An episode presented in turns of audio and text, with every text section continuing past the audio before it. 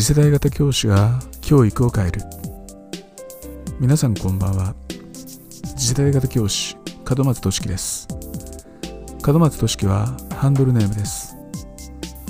今回は第10回。休めないいえ休みましょう。をお届けします。では早速いきましょう。他の職種で年間フリーで休める日数がどれだけあるか分かりませんが学校の教員はなんと年次休暇が40日も取れます。ただし厳密に言うと前年度の繰越分の20日間を含めての40日です。ですから毎年同じペースで20日間ずつ年休を取れば余った分の20日間が次年度に繰り越され常に40日からスタートできるわけです。しかし私が教員になりたての頃は年休を使うのは1年に3日程度でした。理由は2点。1つは教員としての仕事を覚えるために休むという発想がなかったためです。授業時間以外はひたすら教材研究をやらないと自信を持って教壇に立てなかった私は当時夜8時まで職員室で授業準備をしていました。2つ目の理由はそんな雰囲気がなかったことです。当時年季を頻繁にとっている同僚教師はほとんどいませんでした。多くの職員が夜7時過ぎまで残って仕事をしていました。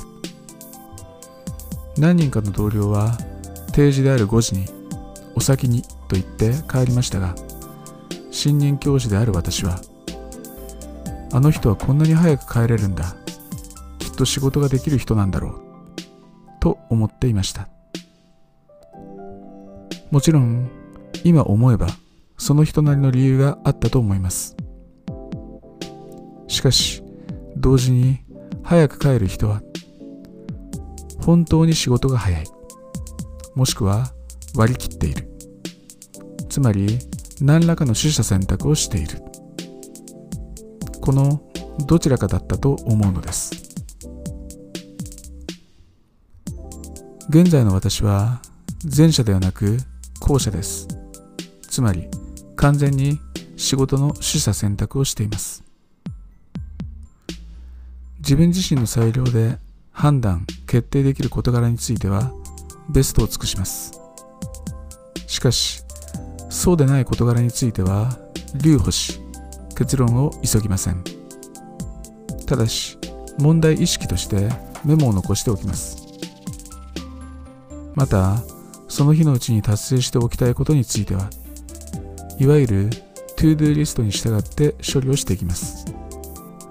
そのために時間管理を徹底します。その結果職員室にいるのが退屈に感じるほど空き時間ができました。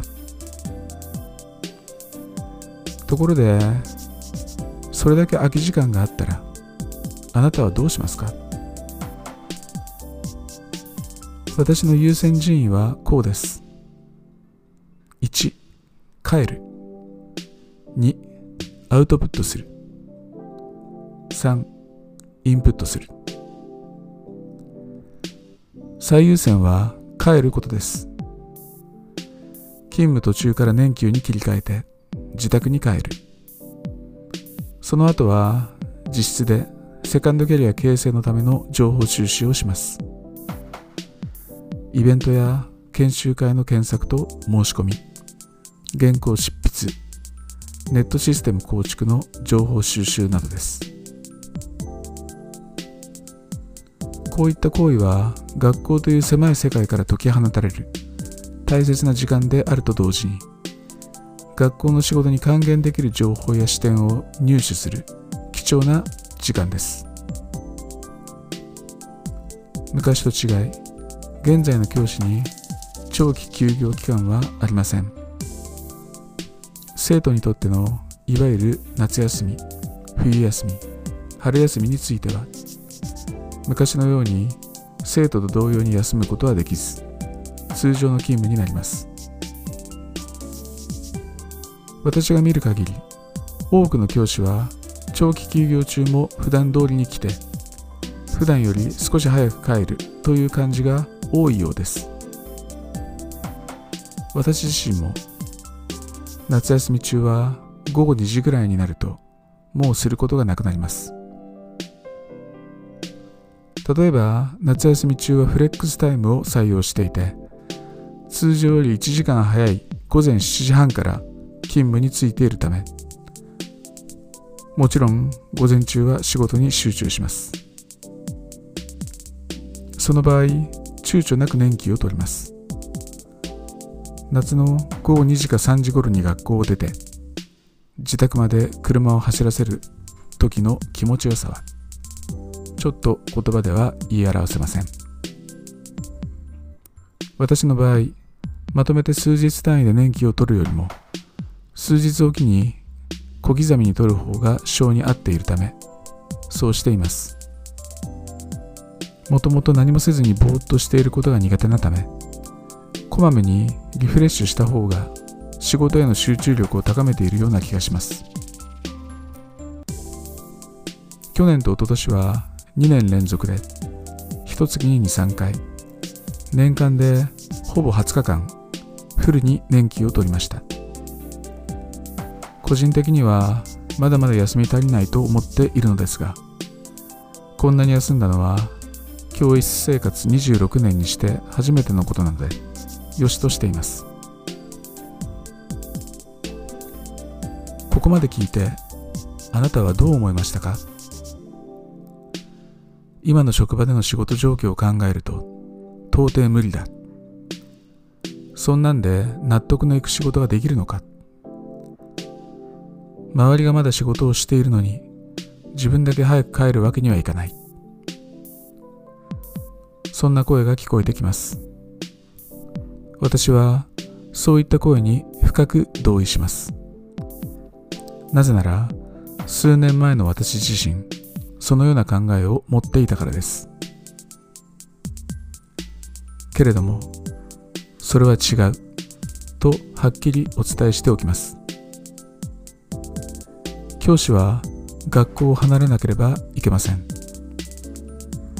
学校の外にある価値観を取り入れてそれを学校内に還元するくらいのつもりで働くべきなのです。多様な生徒に対して固定的で学校独自の学校内部でしか使えない価値観を提供しても生徒も苦しいし教師の側も合理性からどんどん離れていくばかりです。同調圧力を強いる現在の教育現場の中でその圧力に付随するさまざまな問題を本質的に見つめ直すために教師は学校を捨てなければなりません。教師が学校から離れれば離れるほど生徒に対して多くのメリットを還元できる。同時に教師にとっての職場環境も劇的に改善されるはずです。学校外でアウトプットやインプットをどれだけしているかで教師は教師になれるのです。さてあなたは昨年年季を何日取りましたか？